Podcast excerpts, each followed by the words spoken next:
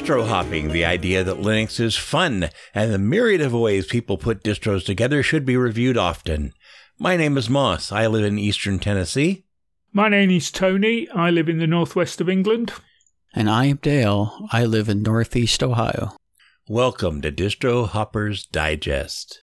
We love checking distros out, new distros, new versions of older distros, and even some we may have overlooked.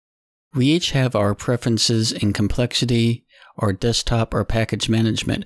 Perhaps we can help you find a new distro, or better understand one which has piqued your curiosity. The idea of this podcast is that we will each install a new distro to our chosen hardware for 3 or 4 weeks, and use it as much as possible, perhaps even as our daily driver. We record all our trials and tribulations, fixes, what we liked and what we didn't. Tony and I prefer to look at distros which would be kind to a new user, especially one who is hoping to move over from another operating system, such as Windows or Mac OS. While I tend to take on the more advanced distros and give them a go. We intend to give as much information as possible on each distro, and we will also divulge what hardware we are using and how we think the hardware may have affected the rating. Welcome to Distro Hopper's Digest, episode 21, recording on March 31st, 2021. This episode, we're taking on Mageia 8 and Debian Sid Unstable, and experienced a few flops. We're happy to receive suggestions of distros you'd like us to try, whether Debian, Red Hat, Arch, SUSE, Mandriva, Slackware, Gentoo, or perhaps even BSD-based. We are distanced, and 2 of us have been vaccinated.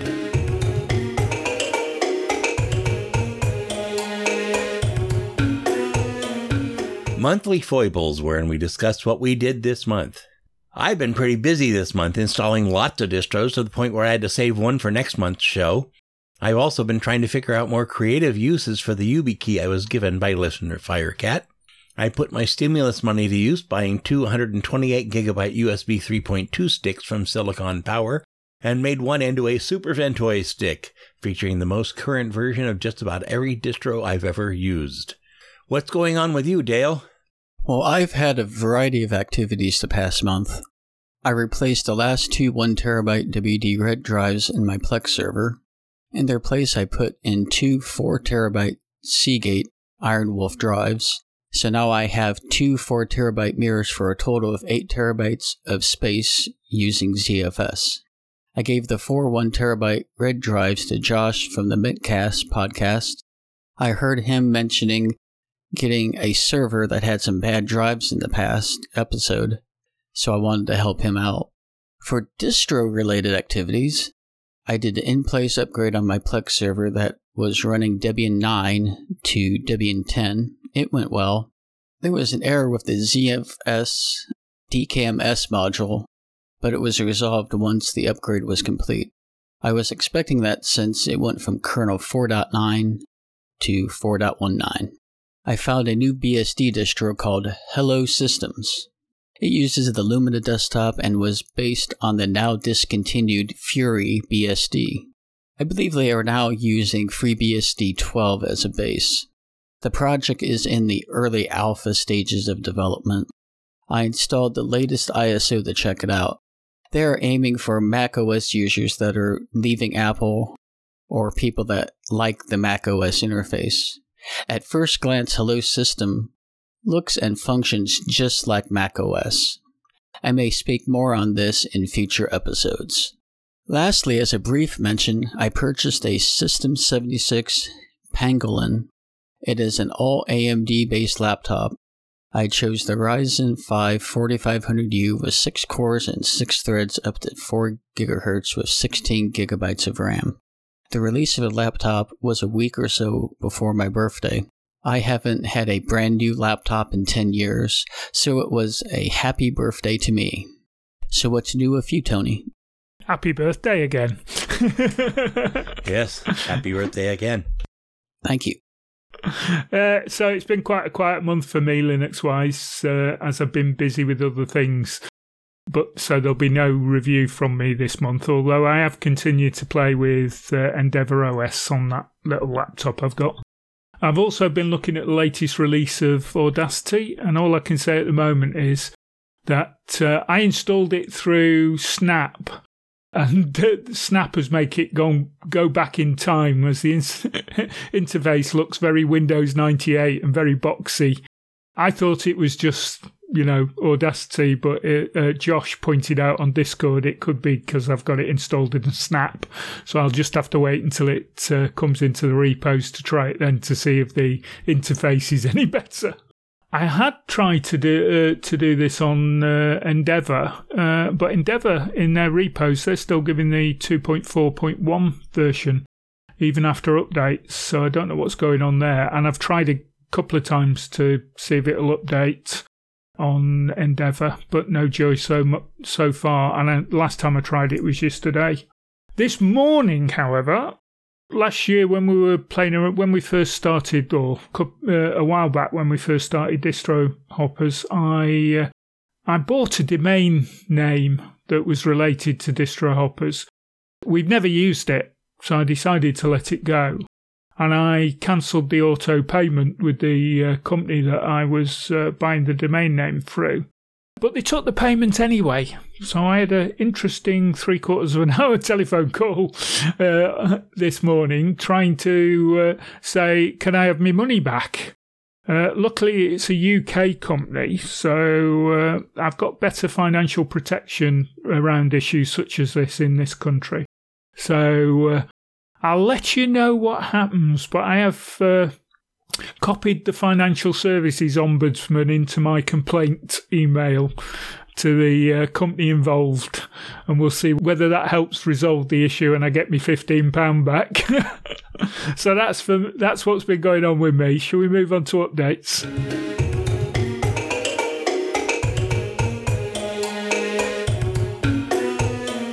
Updates, where we discuss what we have learned about distros we've already reviewed. There are always new versions of FerrinOS and KDE Neon. It's hard to keep up on changes. Has anything caught your attention about the distros you've reviewed for us, Dale? GhostBSD mentioned going forward that Mate will be the only official desktop. XFCE will now be community supported. I didn't see any other updates for previous distros. How about you, Tony? No, I haven't been looking at the news or anything, so I've not got anything on updates. So let's move on to beautiful failures, shall we?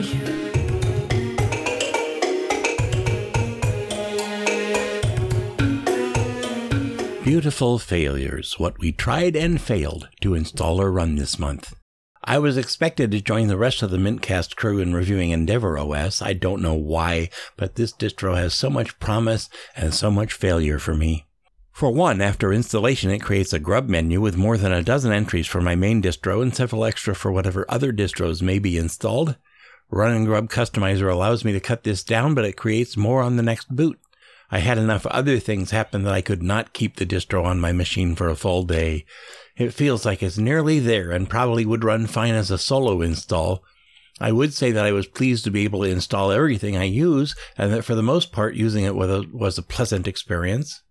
I followed up with trying to run Manjaro, but this was on my Fuzz Z400 workstation, and I could not get Manjaro to recognize the other distros on the machine, so I nuked that and installed Peppermint until something better comes along. I have tried and failed to wrap my head around Nitrix. I tried it on my Ventoy stick and found that they included a classic installer, which turned out to be Calamaris, instead of their original installer, which placed the distro in a folder.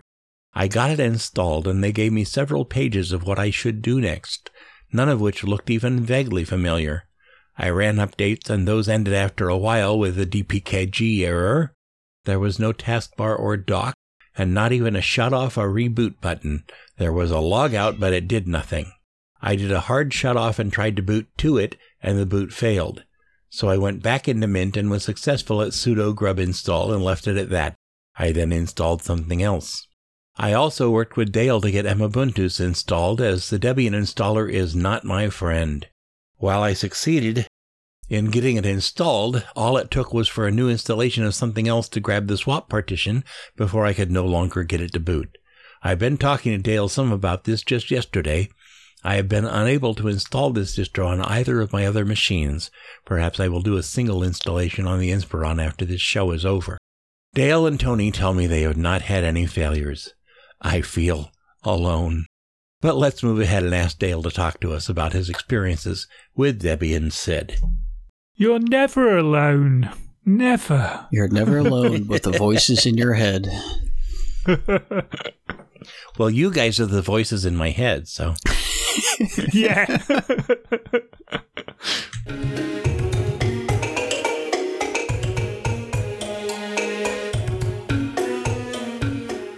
So this month, I decided to do something a little different.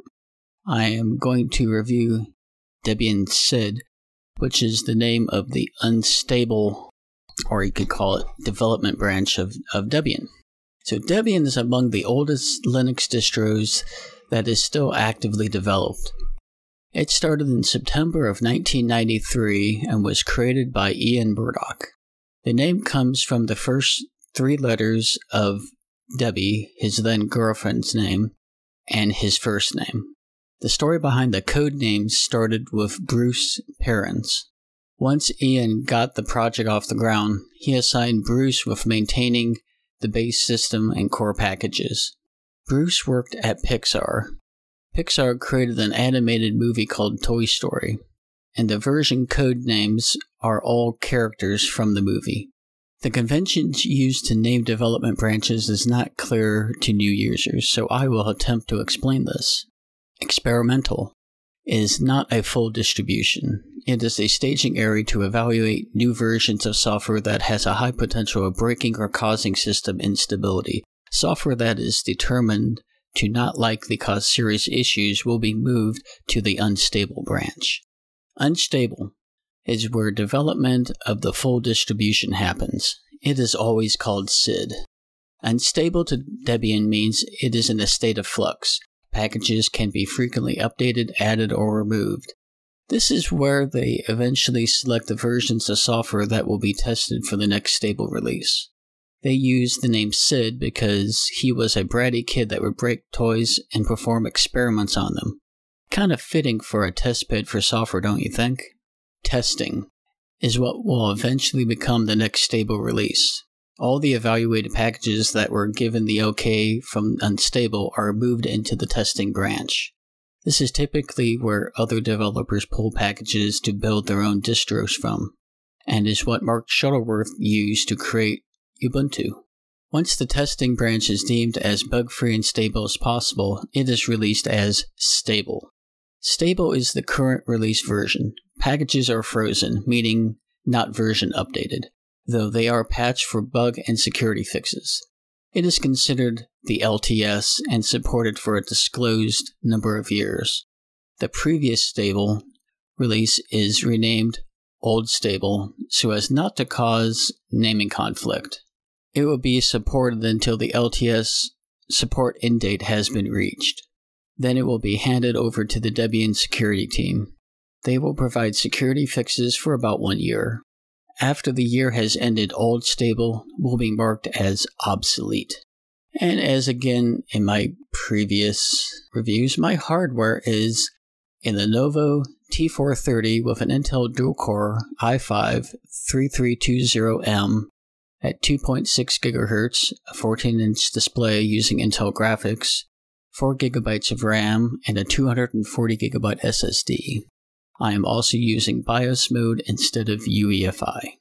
I remember that laptop. It's been a good laptop. It's had probably 60,000 miles on it so far. I can't remember when I got it from you. But in any case, I take it with me when I work, just in case we have new listeners. Installation ease and issues. As per usual, I created the USB installation using DD. I chose the Community Edition ISO that includes non-free firmware since my T430 has a Wi-Fi chip that requires it. Debian offers graphical and text-based installation methods. The text-based method uses end cursors, which allows for keyboard arrow key navigation. It is also the method used in the netinstall ISO. Under the advanced options, they have the following. Expert install, which allows for more detailed installation options. Automated install, where you create a file with your chosen options. a rescue mode which allows you to mount a drive or partition. For blind users, there is a speech-enabled method. As a side note, Debian uses Calamares in their live ISO image. I'm going to use the graphical install. You answer the same questions of language, keyboard, language. It proceeds to detect the hardware. I configured my Wi-Fi, which is a Intel Centrino Advanced-N6205 Taylor Peak. If something isn't detected, you can put the driver on another USB stick and have the installer load it from there. You could be fancy and put it on the installation USB. You will see a dialog of connection and configure below the progress indicator. It will report that it is connected to your Wi-Fi. The remaining questions are your host name and optionally the domain name. Next will be the user creation. Up first will be the root user, then your user. If you choose to keep the root user password blank, your user will automatically be configured to use sudo. If you enter a password for root, then you will need to use the su dash command, that's the hyphen, to perform administrative functions unless you want to configure sudo on your own.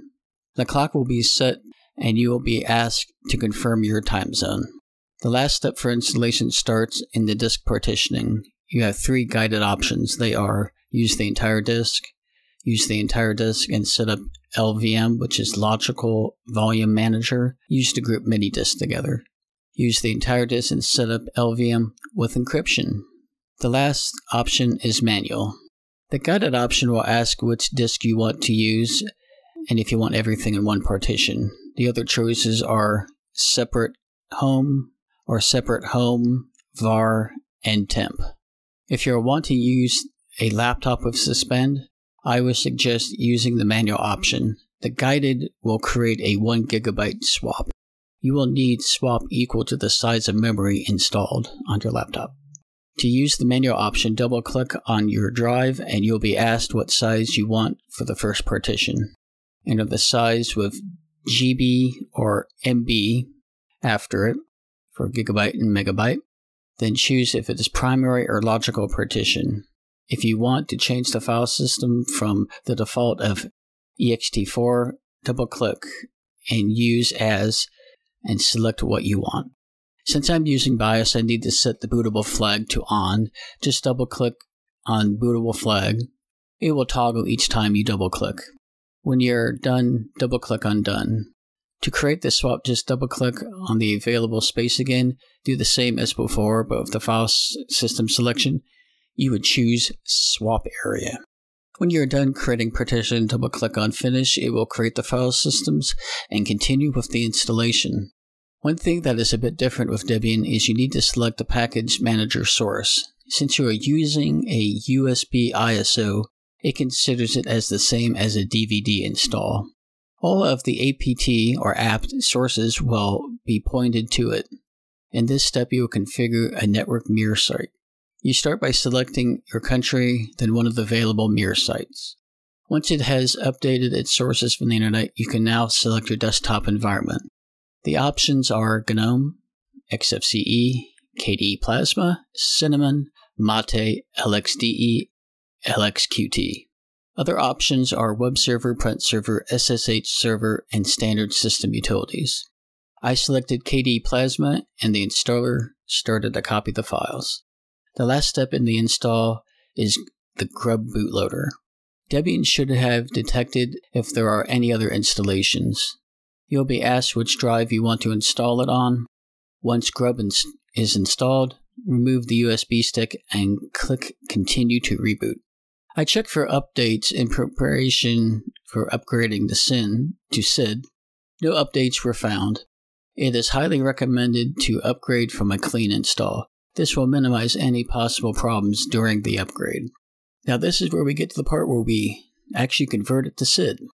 To upgrade the installation to SID, there are a couple options. The best is to do what I did. Use the current stable as a base. The next option is to use the current testing branch. Last option is to use the unstable mini ISO. It is a network install, which means it will download everything from a mirror site. Further instructions are available from the Debian Wiki. I will have a link to it in the show notes. Using your favorite text editor, edit your app sources.list file located in /etc/apt. Make sure you use sudo or su- to become the root user. Replace all the mentions of the current codename with the codename of Sid. In my case, I replace Buster with Sid on each of the source listings. After editing the file, app needs to update all the source entries. To do that, type app update followed by apt full -upgrade. Now sit back and wait for new packages to download and install. Once the update is finished, reboot. Now run apt-get update and then apt-get upgrade. That will check to see if the new Sid install is able to update and upgrade. The last step is to remove any packages that are no longer needed. Type apt auto-remove. That completes the update to Debian Sid. As a side note, you may have noticed apt and apt-get. They are basically the same. Apt provides a progress bar when installing packages. It also provides a package search function via apt search, whereas apt-get uses a separate application called apt-cache. I will have a link in the Debian manual that explains it in more detail. Post-installation hardware facts and issues. I was happy to see that the installation saved my Wi-Fi passphrase. It was automatically connected after I logged in. The screen was at its native resolution, the audio buttons and the sound were working properly. The track point was working as expected at a manageable speed. I did notice that when I ran sudo apt-get, it reported that I still have the DVD source listed in my sources list. So I edited the etc apt sources.list file with nano and put an #, or as some of the younger generation calls the hashtag, or as the older generation calls it, the octothorpe. Okay, that's a new one on me. And you put that at the beginning of the DVD source line to comment it out, which is generally for most configuration files in Linux. I opened the terminal window again and ran sudo apt-get update, and all was well. Since apt was fixed, I installed Joe, my favorite terminal text editor, NeoFetch, and HTOP. Ease of use. I didn't notice many problems while using Plasma. It is currently at version 5.20.5, Frameworks is 5.78.0, and Qt is at 5.15.2. The kernel is at 5.10.0-5, which is quite recent. You will notice while running Sid that many of the packages are very recent. To give a couple examples, LibreOffice is version 7.0.4.2. On Linux Mint 20, Cinnamon, they have kernel 5.8 available. The LibreOffice they use is version 6.4.6.2. Sid is using Firefox ESR, which is Extended Support Release, at version 78.9.0. which is a much newer ESR than any other distro I've seen is using. Yes, in Sid, they will accept packages from any maintainers. The agreement is that the maintainer has to maintain the packages themselves until it is officially included into the Debian distribution, and then once it's in testing, Debian maintainers will maintain it. There's a very big hierarchy in the Debian system, which I could make an entire episode out of, so I was trying to explain it as best I could without being too verbose. For package management, Sid is using Discover by default when you install the Plasma desktop, though they do offer Apper, which is APPER, which in my opinion is a much better option. Apper was originally called Kpackagekit. It is a GUI application for the package management service used in KDE. I have found it quicker to use compared to Discover. When searching for packages, Apper finds more relevant results as well. I've done side-by-side comparison of Discover and Apper. Discover had some search results that had absolutely nothing to do with the search term, but those results were not shown in Apper. Since they both use the same update cache, you can use either one. Apper is very similar to the Synaptic Package Manager, but more current-looking in its layout, which is another reason why I would prefer Apper to be the default, considering that Synaptic is the default in other editions of Debian. If you're used to using Debian Stable, then you know that package updates mostly consist of bug fixes and security updates. Since the package versions are frozen once Stable is released, Sid, on the other hand, can update package versions. They can also have packages added, removed. The term frozen means that current versions of the packages are never updated. Only bug fixes and security updates are applied. I did experience one oddity. The meta key, aka the Windows key, stopped working. Usually you press the meta key and the application launcher, aka start menu, will open. Not only did it not work, I can't even press Alt Function F1 key to open it. I tried removing the keyboard shortcut and adding it. I did some searching online. Apparently, this is a thing that has happened to other Plasma users, regardless of the distro. Memory and disk use. First boot after installation, free-h reports 445 megabytes used, NeoFetch reports 498 megabytes used, and HTOP reports 510 megabytes. Installation size is about 5.4 gigabytes. And I didn't do that after upgrading the SID, but this installation size should be within that range still. The ease of finding help.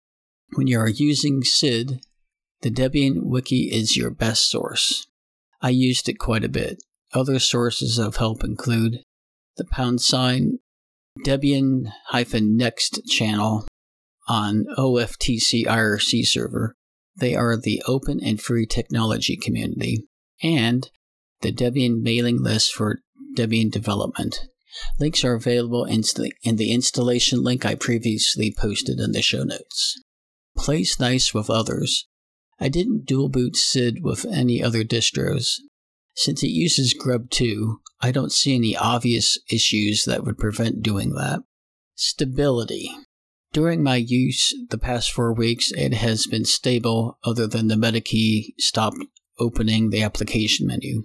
However, please keep in mind that this is very dependent on the current development cycle. Debian will probably release version 11, codenamed Bullseye, sometime this year. Bullseye is currently in the testing branch. Once they freeze testing, nothing will be moved from SID into testing. When Bullseye is released to stable, software in the experimental branch will be moved into SID. The whole process will start again, creating Debian 12, and any software that was held back from testing will continue to be evaluated, along with new packages released from experimental. Similar distros to check out. I don't have any specific mentions here. If you want to help test a distro, reach out to the various projects. Some allow public access, and some do not. Maybe a beta of Ubuntu with the proper desktop might count. Yes, any feedback you can give to the development team is helpful, because I know from this, what I've heard from a lot of developers listening to podcasts and in the various forums, that when you're looking through thousands and thousands and thousands of lines of code every day, it's pretty much like trying to edit a term paper, where you could read through the paragraph 17 times and somebody will go, you used the wrong there. So would you use, the wrong there in code? That's not good. Mm. I'm not sure, but doesn't Siduction use the Debian SID repos? I know there are a couple of Debian-based distros that use testing, but I thought Siduction used the SID repos. Yes, that's part of the parts that I edited out, because this review was really getting lengthy, and I guess I should have left that in there, and I could just speak briefly on that. Yes, and the heritage of Debian, like Mark Shuttleworth was a Debian developer, and when he left to create Ubuntu and Canonical as the company, he used the testing repo to create Ubuntu with. And another, I think it's MX Linux and Siduction. Siduction uses Debian Sid repos, and they can do that. They can. A lot of them tend to use testing because testing, as far as stability goes, is pretty stable and has more recent packages compared to Debian stable. But you are correct, Tony. Yeah, they're allowed to pull from the repos. It's completely allowed, and the development community is aware and supports that. Thanks. No problem. Now the ratings. This is kind of a hard thing to do, but I'll talk more about that in a minute. Ease of installation for a new user. I'm just going to be on the safe side and call that a 3 out of 10. And for an experienced user, I'm going to say 7 out of 10. The hardware issues, I was going to give a 8 out of 10. The ease of finding help, 10 out of 10. I mean, next to everybody talks about the Arch Wiki. Well, the Debian Wiki and the Debian documentation is very good. I mean, it's probably at the same standard of information. Plays nice with others. I didn't try dual booting it. The stability, for the past 4 weeks, I didn't have any crashes. It always booted. Applications ran, so I gave it a 10 out of 10. But please keep in mind, your mileage may vary. If you get in at the start of the next development cycle of brand new packages coming in, it's very possible you could have some breakage. So the overall rating I'm going to give it is a 7 out of 10. Final comments. It is hard to really give fair ratings because of the changes during the development cycle. I took points off to try to balance it. It mostly favors an experienced user. I would never suggest or recommend a new user try SID.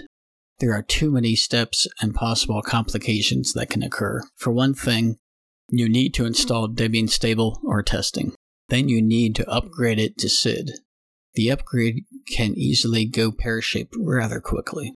I hope this has shown the amount of time and detail the Debian projects put into each release. Many people complain that Debian has old packages. Well, that is the intended goal.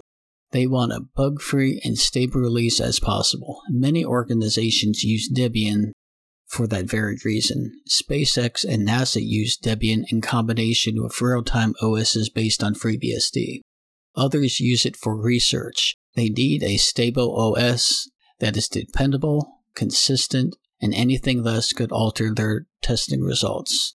And remember, people, SID is not a release distribution. It is there solely for the purposes of testing and feedback. We are professionals. Don't try this at home. Yes, exactly. Now let's see what Moss has to tell us about Mageia.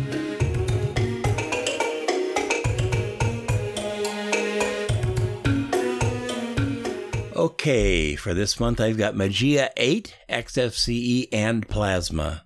This is a remnant of the Mandrake/Mandriva project, carried on mostly by the original French dev team. They have professional and desktop versions with Plasma, GNOME, and XFCE flavors.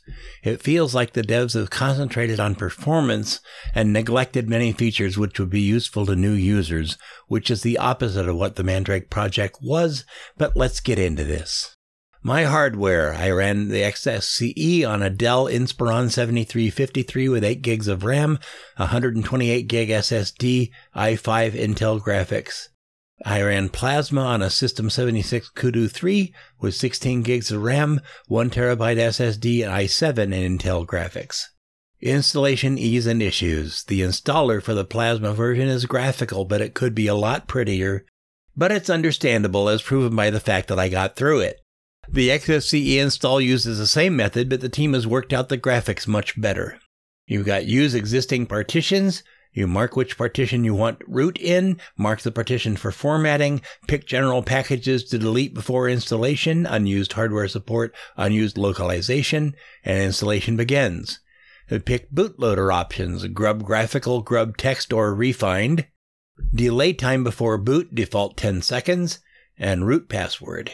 Then you get packages installation, set default boot, and click Finish. The bootloader installs.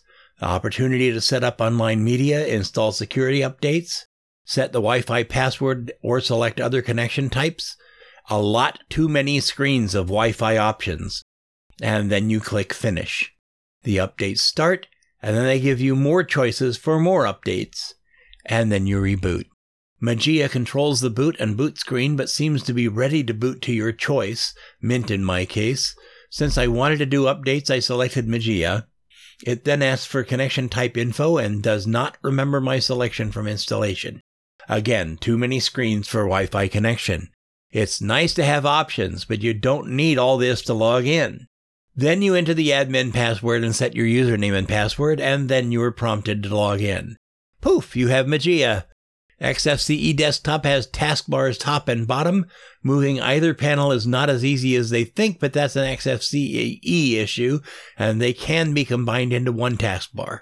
The welcome screen looks nice. Go through it if you like, including install software. DNF Dragora needs to be installed or you'll be stuck with RPM Drake, which is sort of like Synaptic. Enabling tainted resources is not as simple as they seem to think it is and may be necessary for some software to be installed from repos. Post-installation hardware facts and issues. Upon reboot, I cannot get it back into Mint. When I select Mint on the boot menu, it asks for my login and password and then boots the Mageia anyhow. I booted using F12 and selected Mint, then ran a sudo grub install and got grub back to Mint, then ran Grub Customizer so that Mint recognized that Mageia was on SDA3. The music at boot up is the same as OpenMandriva's, except it ends a couple of bars before it normally would finish. Did they only get permission to use 2/3 of the music? Mageia XFCE comes with XFCE 4.16 and kernel 5.10.16. After I change the wallpaper, I notice that the wallpaper itself is glitchy at boot and then settles down. Lots of horizontal bars of varying lengths and colors flashing for about a second or two. This is still continuing with other reboots. After settling down, the taskbar is still fuzzy, like there's a second copy on top of the first until you hover over it, and that syncs. Something is still not quite right in this desktop. In Mageia Plasma, you have more options on boot as to which desktop you want to log in, with Plasma as default. However, where you expect to find the login button to continue, there is a reboot button. The login button is found on the lower left. When you do upgrades in console, you have to first type SU, hit enter, and type your password, then type DNF upgrade, and after completing the updates, you should type exit before closing console.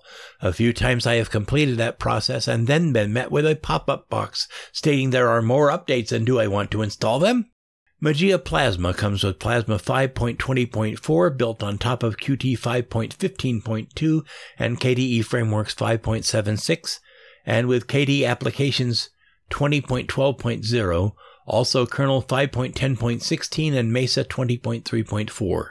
They have other desktops including Enlightenment 0.24.2, Cinnamon 4.8.3, Mate 1.24.2, GNOME 3.38.3, and LXDE. And there are also instructions for adding LXQT 0.16.0, but not directly out of the box. DNF Dragora did not work for me in XFCE.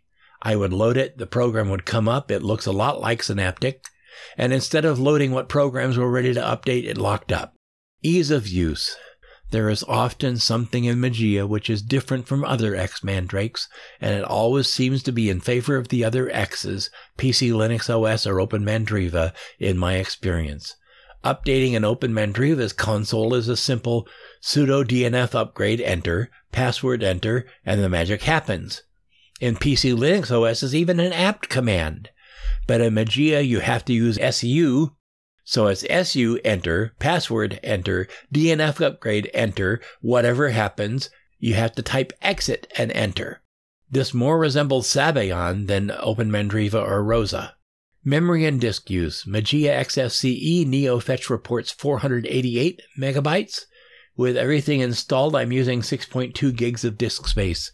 A few things I would normally install could not be found for Mageia. It's a pretty light distro in terms of space. Mageia Plasma, on the other hand, has NeoFetch reporting 689 megabytes. This is odd, as many other distros have Plasma and XFCE showing extremely similar numbers. It's still using 6.2 gigabytes of disk. Ease of finding help. There is a Mageia forum and also help available at linuxquestions.org. As there appear to be fewer people using Mageia than OpenMandriva or PC Linux OS, help may not be immediately forthcoming on the Mageia forum for a new user. Plays nice with others. I did not have issues dual booting with Mint on my Inspiron or multi-booting on the Kudu, with the exception, of course, that I had to grab the boot back in Mint on the XFCE version. Stability. The XFCE desktop is a bit flaky but did not crash. DNF Dragora froze a few times, solved by using terminal for updates. Similar distros to check out. Please check out OpenMandriva LX 4.2. It's lovely. Rosa is the basis for OpenMandriva, and PC Linux OS is its own thing and has a lot going for it, as you've heard on other shows lately. Ratings. Ease of installation for a new user is 8 out of 10. For an experienced user is 9 out of 10. Hardware issues, 10 out of 10. Ease of finding help, let's call it 7 out of 10. You can find the help, it takes a while to get it to you. Ease of use, 6 out of 10. Plays nice with others, 10 out of 10. Stability, 8 out of 10. And my overall rating is 7 out of 10. My final comments, I could not get to where I felt I could run this distro as my daily driver. It's certainly not a bad distro, but it just isn't as refined as OpenMandriva or even PC Linux OS, so if you want to relive your Mandrake experience, I would check those out first. Let's move on to new releases.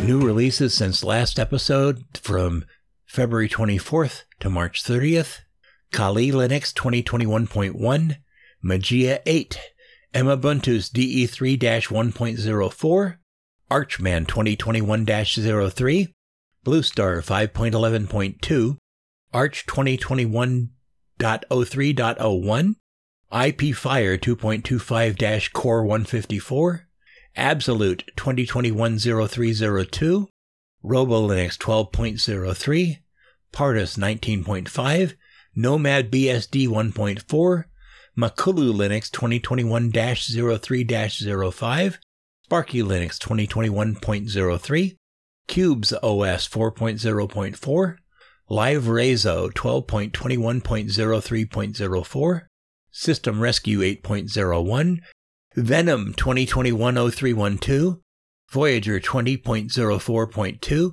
Porteous Kiosk 5.2.0, Tails 4.17, Manjaro 21.0, KOS 2021.03, Septor 2021.2, KDE Neon 2021.0325, Alpine 3.13.3, Raspi OS 2021-03-04, Arco Linux 21.03.11, IPFire 2.25-Core 155, Debian 10.9.0, Debian Edu 10.9.0, 4M Linux 36.0, Parrot 4.11, Kodachi 8.3, Proxmox MG 6.4, Nitrix 2021.03.30, Alma Linux 8.3, I'm sure a lot of you CentOS users were waiting for that, Snal 1.3, and Star 3.1.0.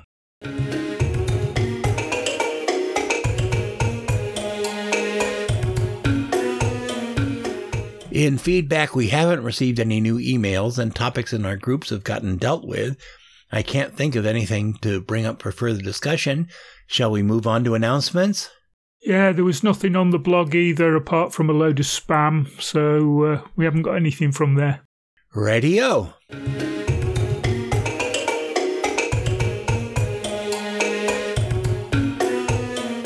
Announcements. For chatting with us further, you may choose to join our 24 users in Telegram, our 53 members on MeWe, or the 120 so members of the Mintcast channel in Discord. Where can our listeners find you, Dale? I'm on Telegram as @Dale_CDL. My email is Dale_CDL@pm.me. Tony, where can we find you? Yeah, you can contact me at distrohoppersdigest@gmail.com. I'm on Hacker Public Radio. I'm host ID 338. My occasional blog, which is very, very, very occasional, is tony-hughes.blogspot.com. I'm on Twitter at tonyh1212. And you can get me at th@mintcast.org or distrohoppersdigest@gmail.com, which I've already said. That's there twice. Oh, I've got to fix that. Well, let me... Now you won't say it next time. I won't. Thanks, boss.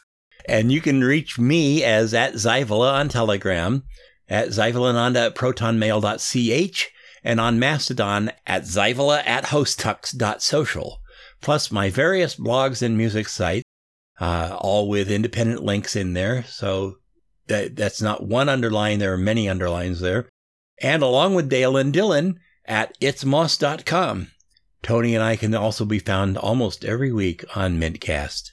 We would like to thank the Mintcast crew for our use of their mumble room. Our next show will be recorded on or about April 29th, 2021. Visit our website at https://distrohoppersdigest.blogspot.com and follow us on MeWe, Telegram, and the Mintcast Discord groups. We must thank all of our listeners because our last episode reached 800 downloads, and that feels really good. My work here and at Mintcast can be supported by joining my sponsors, https://sponsors.org/u/Zyvala, or by direct donation through sponsors or PayPal. I've got my email address in the show notes.